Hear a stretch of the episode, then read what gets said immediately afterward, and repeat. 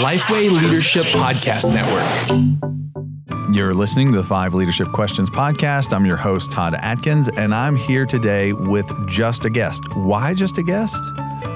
Because this guy is the quintessential leader. Now, you guys know that um, I was an XP. I love talking to other XPs. I love talking to people that love leadership. Uh, and this person that we have on today is you don't use the term guru very often and i'm not gonna i'm not going to disrespect him by using this term. Uh, but he has been around for a, a while um, and he okay so i have on today dan reiland uh, and i will i will just introduce him. I don't even know if i need to introduce him to our audience um, but you know, um, most recent book was Five Advantages, I believe. Uh, and then the other thing that you need to know about him is if you go back in time to kind of, I feel like what we all, I don't know, whether you know it or not, if you're a leadership guy, you owe a lot to to him. You owe a lot to John Maxwell and INJOY, and he was there for all of that um, because it basically gave guys like me in the late 90s uh, who were coming up, uh, it gave me uh, an opportunity to serve outside of just being a, a, student pastor. And it's not that I was just a student pastor at the time. I look back on those years and it was the best years of, of my life and in part my ministry got to lead so many people to Christ and all of that. But there was a transition that needed to happen in my life and probably a transition that needs to happen in, in the lives of a lot of people that are listening. And that uh, that moment in time, I was tremendously impacted um, by INJOY and John Maxwell, and also Catalyst when it uh, came along in I think 2000.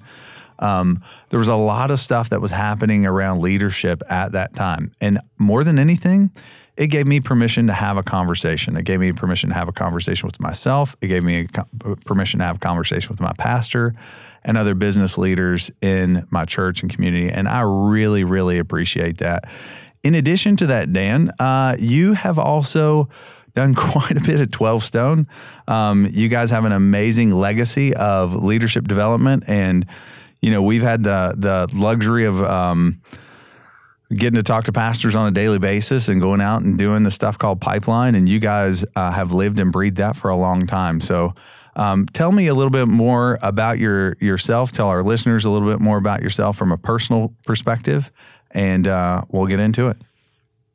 Thanks, Todd. It's great to make this connect and, and jump in on this podcast together. Uh, I, it's hard to believe, but uh, I, have been at, at 12 Stone now for 17 years. That we've is been, amazing. I know. We've been in, we've been in Atlanta for about 20. I was over at North Point for a little while. Of course, any you know that anybody who leaves the Pacific Ocean and trades it for the Chattahoochee River, it, it was either a God thing or they're just stupid. And and so I'm going to bank on the God thing, but. Right. Uh, uh, been in ministry now, married in, in, ministry for 37 years. Can you believe that? And uh, maybe a, a, little, a little known fact. Um, for I was a criminal justice administration major in college, and I was a private investigator for a short, short time before God called me into ministry. So there's there's your trivia fact for the day. and and uh, but I have a passion for leadership, a passion. I love the church. Um, and I, I, love what I do. I love now in this stage uh, getting to focus in more on chief of staff kinds of things, uh, staff culture, staff development, and kind of empowering the next generation, the young leaders to do their thing. And and uh, I'm ha- I'm having a blast. It sure seems like it. So, uh, one of the things I would uh, encourage people to do that are listening is to go to danreiland.com. So, D A N R E I L A N D.com, uh, because you produce consistently the most practical, applicable leadership stuff, man. You just continue to churn stuff out. Um, and so, that is a discipline thing It really is. So a lot of young leaders will ask me, you know, well, how do I how do I do this or how do I do that or how do I gain in leadership? And I'm just like, well, it's a it's a daily discipline almost, and part of that daily discipline is learning in front of people. Um, so just Dan, I want to get down to it. Um, well, actually, I wanted I didn't want to mention something because there was something I went on your your blog and didn't know about you when I clicked the about Dan section. I thought I knew about you. I didn't know your fascination with guitars, though. Oh, come on, baby.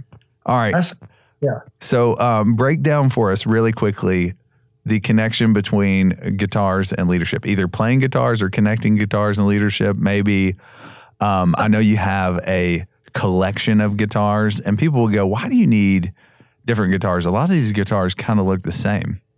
They they do, and they're, they're it's kind of like a a gun enthusiast, you know, you can never have enough. If you're a guitar enthusiast, you can never have enough. The connection between leadership and, and guitars, and probably none, but I have to. but I have to make up something, right? So I want to say that leadership is more art than science. How about that? That's good. That's good. And and uh, so it's kind of in the gray tones. It's in the in passing notes and yeah. And uh, ever since I was a kid, I have to out myself here. I'm a crazy Beatles nut, and so in the in the late '60s, early '60s, there, you know, I just I was blown away by this new thing and held a guitar. I thought, oh my gosh, when I was 12 years old, and and uh, and I've I've loved guitars and classic rock ever since. And I think in a former life, I may have been a lead guitar player. I don't know.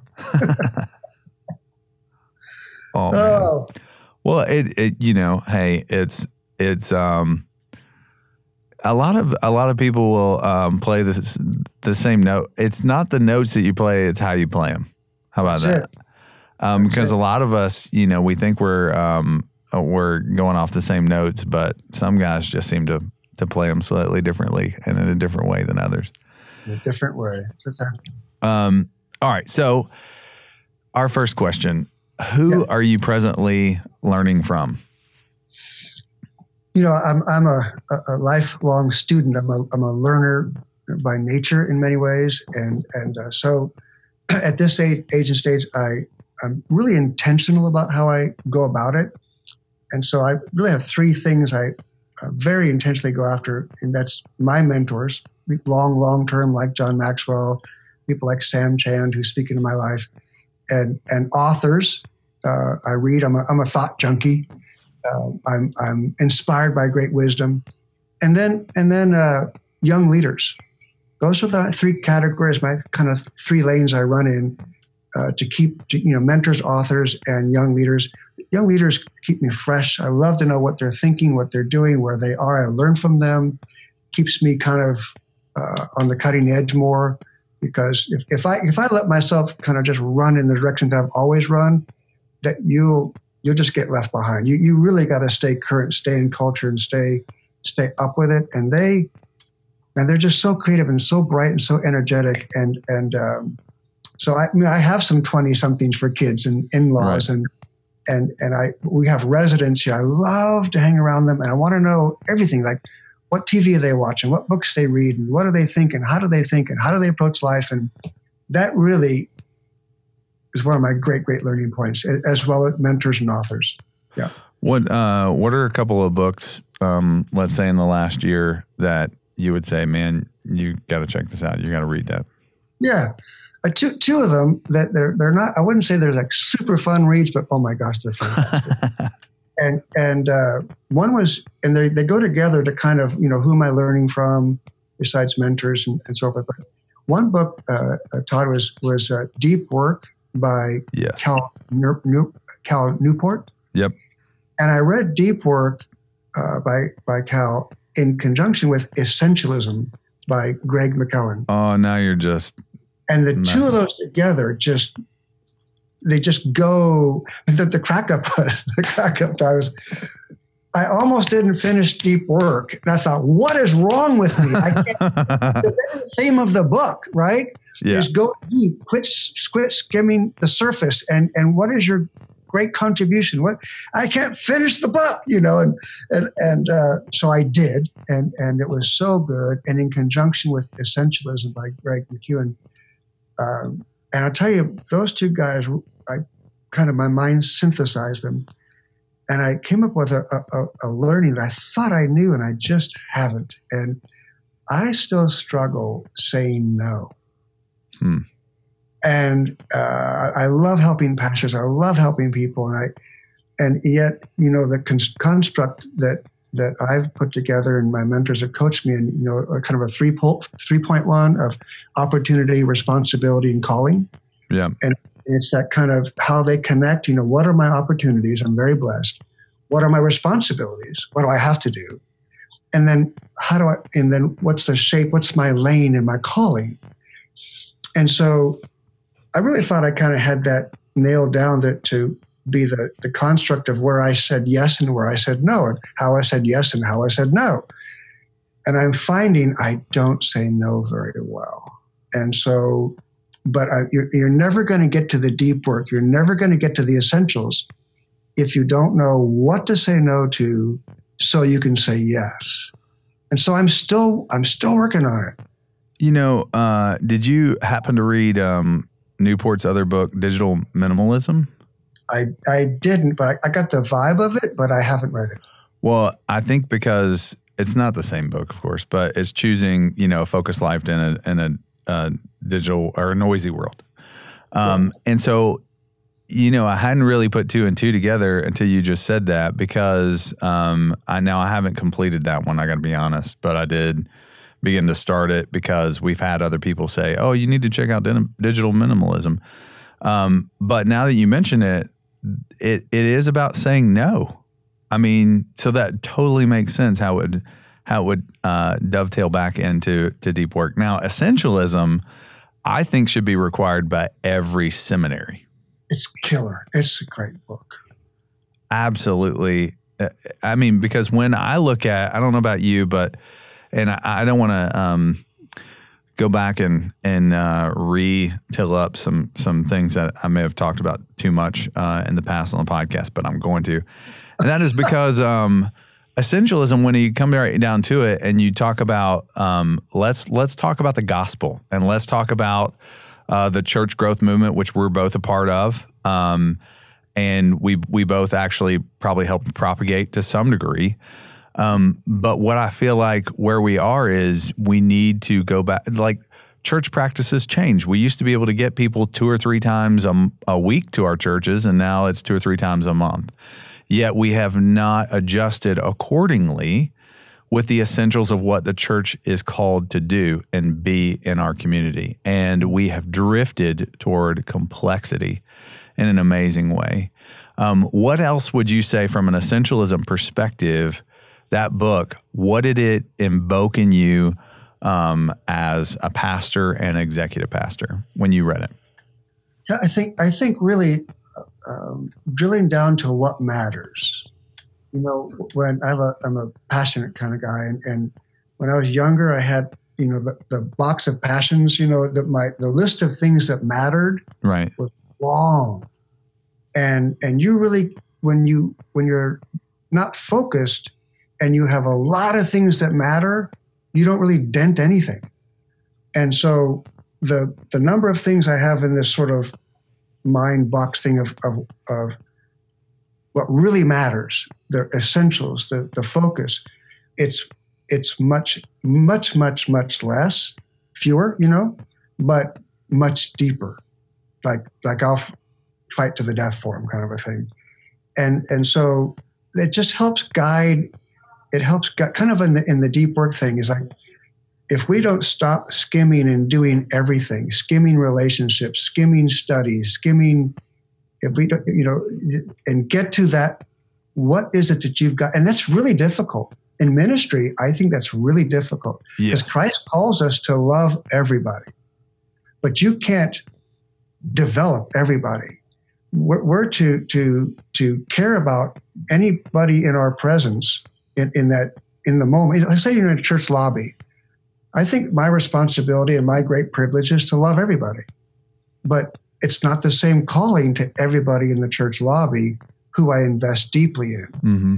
And, and having the spiritual ability to discern or strategic ability to think through according to your lane, your opportunities, your responsibilities, and your calling, who is it that you pour into?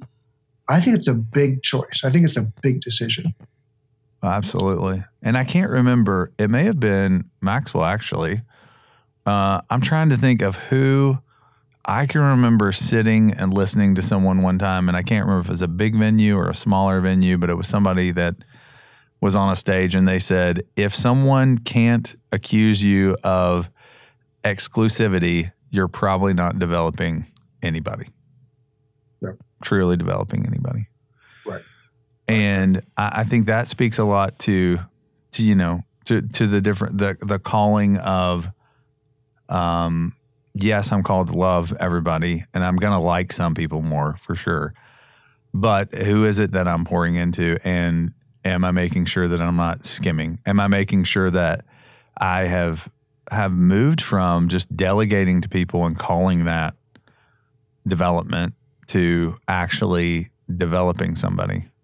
I do like the I do like the concept of you know, you can't skim leadership. And you, you really can't skim relationship. Well, So- It's it's choosing where you're going to go deep and where where your deep work is. Um, obviously, there's a lot of factors, Todd. I mean, different. Each of us have different size batteries. We have different size energies. We're in different st- age and stage. I can't expect of a young guy I'm mentoring who has toddlers in his home to keep up with me, who's an empty nester. I have more freedoms, so we don't we don't want to train them the wrong way, um, and and yet.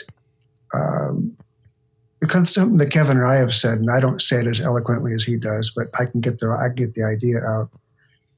You know, we say to our staff, I don't know, maybe once a year, that um, we would never ever ask you to do anything workload, work wise, to hurt your family. We would never do that. However, we're going to ask you not to do anything to make us dumb down the vision right. because you don't have the energy to run at the same speed. And so we want to, we call it the, the, the speed of life and the speed of love. Um, you know, and the intersection between the two. The speed of life says run as fast as you can, do as much as you can, as, to, as far as your skills allow you. The speed of love says you have to slow down to develop. You have to slow down to nurture. You have, and so where those two where those two lines cross for you or any leader, the speed of life and the speed of love, as fast as you can go to get things done, but at a rate and speed where you're nurturing the important relationships in your life. Hmm. That nexus is the place where kind of marks your ability. Because that connects to, if I can give share one more thought, what I think is the great divide in the great teacher in leadership is speed and pressure uh, speed and pressure lets every leader know who you are and what you got under the hood. What, I mean by that, Todd, is is for example, Kevin and I now the senior pastor, founding pastor here at Twelve Stone Church, Kevin Myers. We make decisions now in three minutes that used to take three weeks. We Right. make decisions in three weeks that used to take three months. It's speed and pressure Right. we don't have any any more time and that really will reveal to a leader who they are becoming to the degree that they can handle speed and pressure Well, let me ask you something. Um, this is something that our listeners know I've been struggling with for almost two years now, where at each stage of my life, I've been able to find a new gear. Yep. Right. And so part of it is, has always been okay, well, speed and pressure, yes. Speed of life and speed of love, yes. I know that I have had to both counsel myself and counsel others on hey, there are things that you are doing that are not adding value to your relationship with Christ, your relationship to your family, or your ministry, um, or yourself. Meaning, hey, yeah, I recognize there's some things that you do that are leisure activities that actually do give you energy uh, and do, you know, help you along the way. But for me, it's always been discipline, discipline, discipline, discipline. Um, how do you how do you help counsel someone through the speed of life and speed of love and help them see places where they may be distracted or they may be wasting time like how do you have that conversation you know, I try to start it. I, I, try to go to where they are, and if they're um, if they're a little bit more linear, I'll go to their calendar and their schedule right. and start unpacking it there. If they're a little bit more, I don't want to say emotion driven, but if they're a little bit more on the feeling side, I'll go to their relationships and say, how are things at home? Right.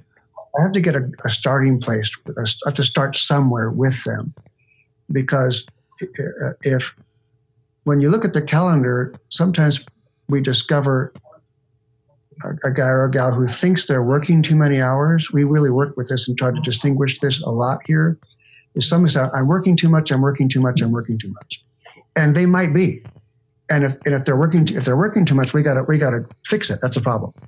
But what, what we've discovered a lot is, or often, or frequent, is that many, many, many uh, leaders, church leaders, are not working too many hours. They simply have a very busy life.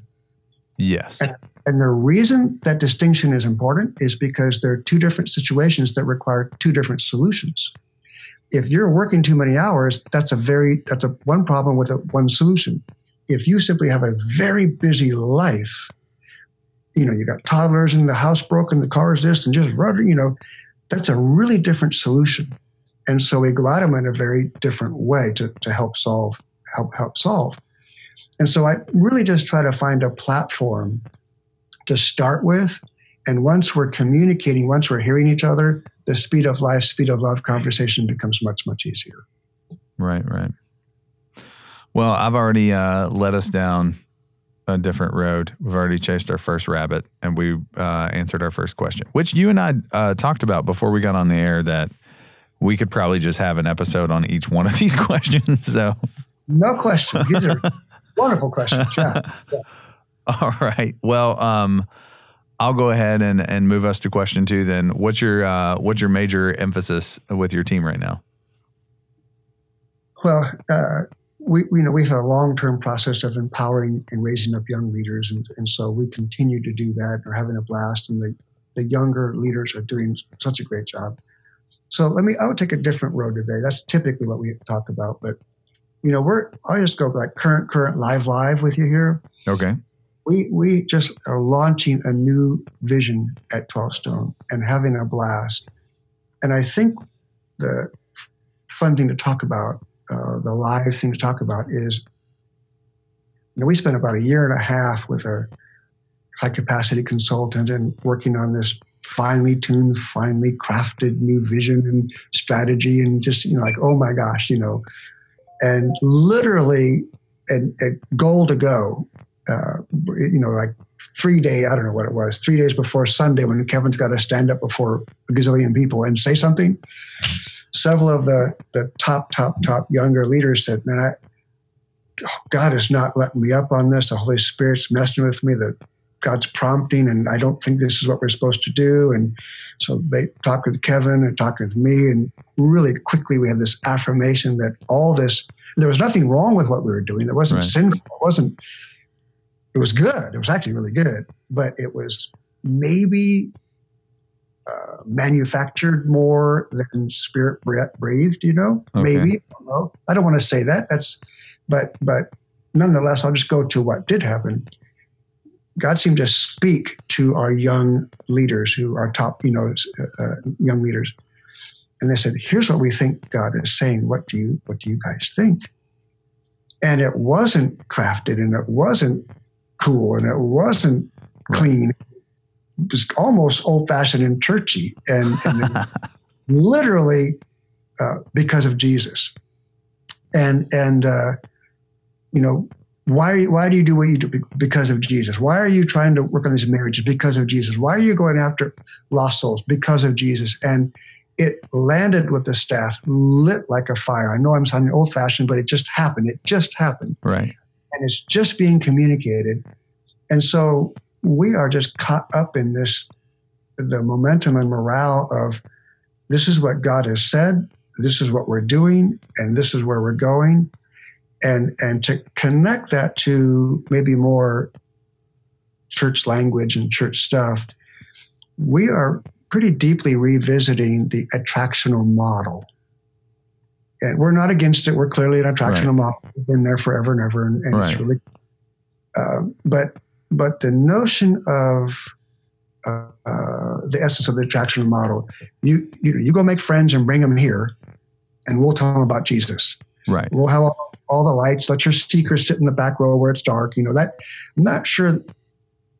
Again, I have nothing against that model, but I do know it's changing. Yeah. And so for us, we are we are doubling down on yes, invite your friends, and yes, we want to we want to deliver a great experience, but we're trying we're working on flipping the whole thing from focusing first on attractional model, bring them in to a sent model. Right. We're sending all of you back in the community, and you tell them about Jesus. And um, in some ways, that sounds like nothing new, but for here and us right now, it's a really big thing, and that's that's what we're working on. To answer your question, right? So there's a uh, I can't remember how she said it, but basically, the tweeted version of it, um, I say uh, fairly often, which is so. There's are you familiar with Henrietta Mears? Oh yeah. Okay. So Henrietta, it's it's the original Sunday school lady. It's not you know Dana oh, Carvey uh, on SNL. The original Sunday school lady is back. Uh, I don't know, eighty years now, 70, 80 years now. Uh, oh, so this is Henrietta Mears, and uh, one of my favorite things is she basically said, you know, people are not um, vessels to be filled; they're torches to be lit. Yep. And I think in the attractional model, we we shifted back to a, a place where we were trying to build, uh, you know, an an audience and not an army, and we're, we're trying to shift that back now and say, okay, um, when we gather people together, it really is not a vessels to be filled; it's just torches to be lit, and you know, you you have people. Um, now, you know, one of uh, so another podcast that's on our podcast network is um, JD Greear's Ask Me Anything podcast and um, what I've loved about Summit for years is, you know, every Sunday when they release their people, you know, at Summit, you've been sent. And just how that is just an amazing, uh, it, it, it speaks volumes to people. It's not something that, you know, is slick that we crafted, that we, you know, hung above our doors and, created posters and put them in all the hallways and, and all that. It is something that's said from stage and is um, it's reinforced through the stories that they tell on the stage. It's reinforced through, you know, um, the their vision and what they're doing with church planting and all that. So, man, I just love, I love seeing that shift. And you know, um, we've been around a lot uh, long enough to to see different shifts in the church, and I, I, think you're right. I do think we're seeing a a swing of the pendulum in a in a maybe back uh, a little ways, which may sound a little old churchy. Um, a little maybe, but I think I think it's speaking to the next gen in a strong way. It's interesting. Uh, I think so too. I think that um, you know, I'm an Xer, and so uh, Xers and Boomers uh, had a tendency to be at each other a little bit. Um, but I do think the the millennials and iGen, uh, iGen specifically, like the man that group, and what I mean, I think everybody just categorizes somebody that's in their early 20s as millennial, and I'm like, no, no, no, that's actually a different generation. Yeah, Z um, is the, is the there's a new one. Yeah, yeah. So Z, iGen, like whatever you call those those people, man, they are an amazing group. And you know, we all we all have a tendency, I think, to look at that gener- the next generation and be like, "Oh, those poor people. What is the world going to be like? What are they ever going to do? How are they going to survive?" Um, it always seems to happen. Uh, you know, and I, I, know I hear all that stuff too. But uh, whether we say millennials or the next next, you know, I, uh, I've just never been in that group. I I'll just speak on. I'll go generic with the millennials. Right. Um, you know, the big thing people say, well, they don't know how to work. They don't work. They wake up and whatever. I, I don't believe that. At least the, I think they're amazing. You just have to know how to talk with them, how to lead them. I, I think when when you connect with millennials and you truly empower them and give them the keys and train them and pour into them, they're incredible. And and if you see them correctly and believe in them, they're they're a force to be reckoned with. I think if you treat them like you guys don't work and you come in at noon and whatever whatever those kind of well yeah they're gonna that's how they're gonna behave. And and uh, I'm a boomer you know and and and all of us we, we want to be treated with value and poured into and invested in. Uh, I can't imagine where I would be if I didn't have a John Maxwell and Keith Drury and all the others who poured into me and invested in me and I'm very blessed because of because of their mentoring and guidance to me Mm-hmm. And mm-hmm. so it's just in my blood to pour it back out. And so we love doing it. So good. All right, I'm going to move us to our third question. So, other than spending the daily discipline time that you need to uh, with the Lord in uh, the Bible and prayer, I'm going to take that answer away. You can take uh, it away. what What are the one or two things that you need to do every day to stay sharp as a leader? Uh, well, you took one away. but uh, so I won't camp there. But I, but I, if I'm going to be authentic, I have to right. tell you the real answer. For me, it's two things, but it's, it's a two plus. So you'll get your you'll get your two. All right. All right. For me, it's it's it's pray and run. For, for me, it's pray pray and run every day, every day, every day and and I run seven days a week. And and of course, I I shouldn't say run anymore. I jog seven days a week. um, but I'm just in 30 years. I mean, I just, you know, just it's just in me. And when I'm doing that, when I'm staying healthy, when I'm staying lean, when I, I do my good thinking, and even if I have kind of a Forrest Gump vibe, it's not. Right. I just not hard, not fast, not pretty, you know. Right. But what I say is, I put my tennis shoes on every day. Uh, but and prayers are really big, a big thing to me too. But to give you a, a second or what I call a two plus, um, I need to write every day that's part of my calling. And I, you know, interesting, Todd, I, I learned, because it's a discipline, uh, sometimes a, a, a, grueling one, and most of the time a, a really fun one. Uh, I, I kind of learn what I think when I write. Yeah. Because, you know, I, I, I have people, I have no shortage of words. I can talk way too much. But, uh, and sometimes when I, when I or others talk, it's just a lot of words. But when I force myself to write them on a piece of paper. It's like, oh, and I, I, I it kind of helps me sharpen what I think, figure out what I think, learn what I think, communicate what I think, and and then part of my calling is actually to write and and send that out. So for me, um, that that discipline of writing is uh, important and a calling for me. Hmm. That's good. That's really good uh, if Daniel was here, he would tell me I need to be dis- more disciplined in writing. Would it? Yeah, he would. He would because uh, the joke is this podcast started because I hate to write, uh, and then the ninety second uh, leadership things that that I do in front of a like a clear whiteboard. Those happen every week. Uh, that's also because I don't want to write. It's like, yeah. hey, just give me a subject and I'll talk about it. But don't make me write. Don't make me write. Consider blogging kind of like. Oh, I I I do a lot more than I used to, but uh-huh. it's a it's a struggle for me because you want to make it perfect. You want it to sound. You keep at least I just keep going back and changing it again and again, and then when somebody edits it, then I have to change it even more because then they messed up my voice.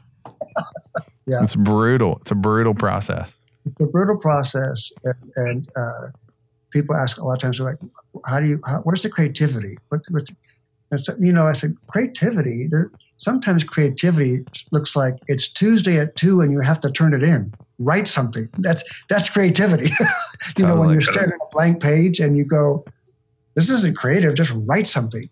And and uh, um, so, and then other times, obviously, more so than not, uh, Holy Spirit speaking. And actually, right. I, get, I tend to get a lot of my ideas besides a, a good run or God's prompting me, uh, is I, I, get a lot of calls and texts and connects and conference kind of things where leaders ask me questions. Right. And those, I just turn, you know, I think, well, if one person's asking, maybe a lot of right. Them. And so I'll turn questions into a blog. Yep. That's really yep. good. It's great advice, too. Hey, before we get into our next question, I just wanted to talk to you a little bit about something really important training. You know, most of us know that training is really important for our volunteers and leaders, but we don't know where to start. And that's why Lifeway developed Ministry Grid. With its library of over 3,000 training videos, the work has been done for you. There's templates, there's role descriptions, everything matches up and makes one very wise development plan. And this is training you can trust because each Ministry Grid video features an experienced ministry leader who has been where you are now. You can also customize those trainings by adding videos, PDFs, YouTubes, audio, anything. And now Ministry Grid has one plan with one price that gives you unlimited access to train your entire church. So just go to ministrygrid.com to learn more. Once again, that's ministrygrid.com. Now, back to our show. All right, let's talk about uh, our fourth question, and that is what does leadership in your home look like? And how's that changed over the years? Yeah, I love that question. It has changed. That's a, that's a good add to it too. It has changed because my kids are. I have two kids, a boy and a girl. We call we say a PC and a Mac. You know, my my son's the PC. He's a software developer. Just finished his master's a couple years ago at Georgia Tech, and so he's he's very very. He's a quiet kid, big heart, and but he can he can sit at a keyboard all day long and be fine. My my daughter, uh, married, um, she's the Mac, uh, no pun intended, Mackenzie, John Peter and Mackenzie, and she's the artist by far. Uh, they're, they're filmmakers. She married a filmmaker, and so they're on the art side. And of course, now that they're out of the house, they're all they're all in Atlanta though, so we get to see them really, really, really. Oh, often. that's great. They're up all the time, but so that has changed things some you know, how does it look at home? Uh, a couple of things I'll share with you. Try to be brief, and then if you're interested in more, we can unpack it. But uh, Patty and I are are, are um, a team. Patty's awesome. She's amazing. The people look at her and go, "How did how did that happen? How'd you get her?" You know, and I was very lucky. Uh, she's always been the fun in the family. She's the fun person. I'm more intense. And so she makes holidays great. She just makes everybody loves Patty. She just makes things fun, which is which is a good balance for me. One time, she said to me many many years ago, it, it probably wasn't a great moment. One of those intense fellowship moments. yes, know? I'm familiar with those. Yes, I do. We've we've had ours, and uh, she said, "says Hun, you care more about everything than I care about anything." You know. and so I, I get it. I, I got a lot of, you know, a little too much. And, but she's the one that makes life fun, and I'm the problem solver. I'm the one that makes life better. And so that's been a great partnership. Uh, I'll drive us forward to help the kids, anybody be, be better. She makes it fun, which is a great balance. I've, in terms of my personhood, I've never, you know, I've always been an XP, Maxwell, et cetera, et cetera, Kevin.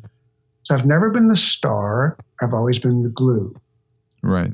And so I tend to glue things together. I think to be the some strength behind the scenes kind of a thing. So that's what leadership in my home looks like.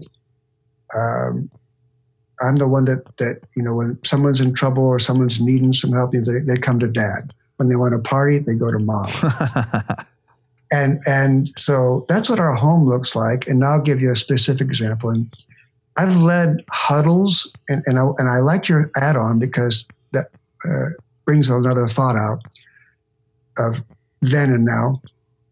Uh, I've always led huddles through all, all, of our all of our life. You know, Bible studies. We go through books together, and and just you know, uh, all through college, you know, when they come home for summer, we'll have a summer book and we'll huddle up and, you know, we'll talk through a book together at dinner and, and, uh, um, and even, even now, uh, uh, of course, it's much more difficult because they're busy and they have their own lives, but we're actually going through the road the road back to you in Ian Cron, Cron Yeah. and um, we're going to have we did I had them all take the test. I said let's read the book, let's have dinner, and we'll talk about that. We'll have fun. And so I've always led the family that way. Uh, but here's the difference, and I've, I've I've grown. I've got better. You'll laugh at me. But when the kids were really little and they'd sit up on the couch and we'd be going through something together, I was all serious. And, was- and they did want to giggle and laugh. And I would say, stop it, stop it, stop it, stop it. This is, you know, this is important. And that was so wrong and so dumb. It was so dumb. And thank God my wife, thank you, thank, you know, and, and the Holy Spirit kind of got a hold of me and I didn't do that too long because I just could have really messed them up and messed us up. But it, the best thing in the world was when we were studying and growing and reading books and talking, but let them laugh and let them giggle and let them have fun memories of doing that rather than this is serious and what did you get for number two, you know, kind of a thing, you Right. know? And so uh, I had to learn that, you know, throttle my intensity to so that now in their late 20s, they actually say, sure, dad, that'd be fun. Well, let's do a book together. And so the difference between then and now uh, is a gift that's come back where my kids actually remember it in a good way and want to and want and, and are willing to do it again. That's so good. And I'm so glad I asked that question the way I did because that's convicting for me, you know, and I'm sure it's convicting for some of the, the listeners as well because, man, you know, uh, it, okay, so I have four kids um, from 10 to 1. And, um, you know, like yesterday at the time of this recording, I had to fish a tennis ball out of my next door neighbor's tailpipe that my six and eight year old decided would be a great idea to shove up. Awesome. Uh, yeah. So they, and, you know, and of course they come in and uh, both of them, their arm are black up to the shoulder and they try to hide and they try to do all the stuff. And you're just like, man, how am I going to hold it together? um, but yeah, I mean, and and um, my wife and I's relationship is very similar to what it sounds like for for you and your wife. Only I think uh, roles may be reversed at times. Um, but the the interesting thing is, you know, and we do this every day. We do that time every day where we're um, walking through uh, a book, uh, a, you know, a kid's devotional book, of course. That's like, you know, whether it's Advent or Lent or something, we're always doing doing some systematic, you know, kind you of don't take your kids through war and peace, is what you're saying, right? Yeah, yeah, yeah. I, that's what I do. I have them in classical school, and um, I'm not joking. Um, I'm impressed. We I we never did that every day. We did oh, that, I'm obsessed. in seasons. I'm obsessed. Um, Dude, but you are intense. Come on, baby. I'm intense. Uh, we are. You and I are similar in, in a lot of ways as well. But the the thing is, it is the one walk away, takeaway that I will have from this conversation is the fact that when my kids are 20, I want them to walk through a book with me. And as I'm walking through Lent, Advent, whatever, if when the when if I want to do this with my grandkids, I should probably have more fun right now than I might be. There you go. Let them laugh. Let them play. Yeah. Well, don't get me wrong, we have a lot of fun, but sure man, yep, yep. that is a good. That's a very good word. All right, I almost don't want to ask our last question because I, I love that the answer to that one so much. Um, all right, last question is: What would you tell your twenty year old self about preparing to lead, other Uh, than pick up a few more guitars? Well, you know, you can never have too many guitars. you can never have too many.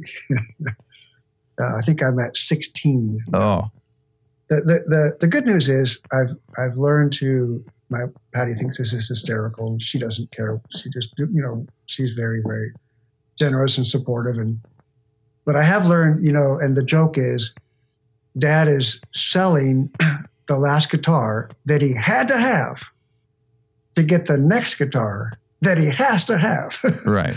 so kind of trying to, trying to draw on a limit that, that, you know, enough is enough. So if you want a different one, get another one, but but don't keep adding. Go, you make yourself go sell one that you had, you know, kind of a thing. But Right. anyway, so so what would I tell my 20 year old self about preparing to lead?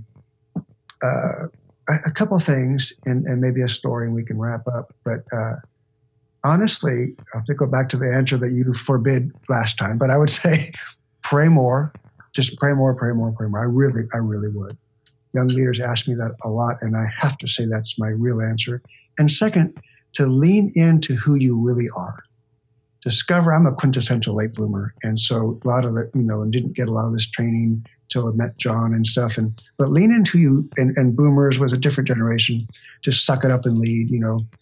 And and uh, not not quite the builders because they really did suck it up and lead, but we kind of picked up some of that. But lean into who you really are, your wiring, your authentic you, you know, to, that helps you get to security versus in, over over insecurity, those kinds of things. Definitely was had insecurities as a young. Well, we all have insecurities. It's Genesis three, we, we get it, but um, uh, hopefully we, we mature over them and mature through them. And the first and great sign, self awareness. We know that's popular now, but to be relaxed and authentic enough and like the real you, so that you are secure. You're in your own skin and the story that came to mind that I, I, I want to tell is is um, because you know most of, a lot of us are driven type A kind of leaders and I remember a long time ago. Do you remember Todd when the book Good to Great came out? Oh, Jim yeah. Call. Yeah, yeah, okay. And I, I got to go to a conference a long time ago called Off the Map. Our friends at Leadership Network had put it on Right. And and uh, he spoke there. It was just before Good to Great came out, and I got I got to be in a kind of a, a little lunch kind of a thing for invites. Got to hang out with with Right. Jim Collins of a greet and meet with Jim Collins, and so we got to talk and got acquainted. And then he gave his talk, and you know the five levels and stuff, and Right. and I was just really frustrated. And several guys with me, so we just we we kind of went up to the stage after Jim Collins finished talking. Jim Collins finished talking, and about f- five or six of us, and I sort of led the charge. And I said to Jim, "So you're talking about these level five leaders, and you're naming guys like Peter Drucker and all these like huge names, and what about us mere mortals who we're just us? I mean, how do we? Do, so that means we can never be a level five. We just what about us? and he said, "Here's what I've learned about the difference between you and them, and that is there's very little difference. You look at them like they're they're superstars, but there's very little difference. Here's the difference." He said, "They simply have found who they are." What they do, what their calling is, what they're supposed to do, their lane. They've found that lane really, really early in life. And they've been doing it for a very long time. And in that second, I just knew that was true. I knew that was gold. I knew that was an insight that was powerful. And for it, it almost goes back to where we started our conversation, Todd. What's your deep work? What's the essentialism? Mhm. How fast can you find it? Don't, don't freak out if you're 38 or 49 and you don't know yet. But but the sooner you can find it and the longer you can do it, the greater impact you're going to make. That's so good. Well, Dan, I just want to thank you so much for uh, being on the podcast, and uh, we'll definitely be following up with you again. You know, we should do so. Occasionally, we do book breakdowns, uh, and half the time it's just me and Daniel, but occasionally we invite uh, other people in to do it. We haven't done deep work yet. Um, it might be fun to do deep work or essentialism or some other book. Um, that would be that that could be that could be fun. We should do that sometime if you're open to it. Would love to Yeah. have you back on and would love to um, break down a book. And we just basically go through, hey, why should pastors even pay attention to this? And is this a read, a sit down, or skim? And I think we know the answer on deep work. You can't skim it. You can't skim it. You can't. you- not that one. Yeah. Good deal. Well, thank you so much. Um, Thanks, Todd. Uh, just so enjoyed having you on. And uh, for those listening, please hop on over to iTunes and leave us a rating and review. And we'll see you next time.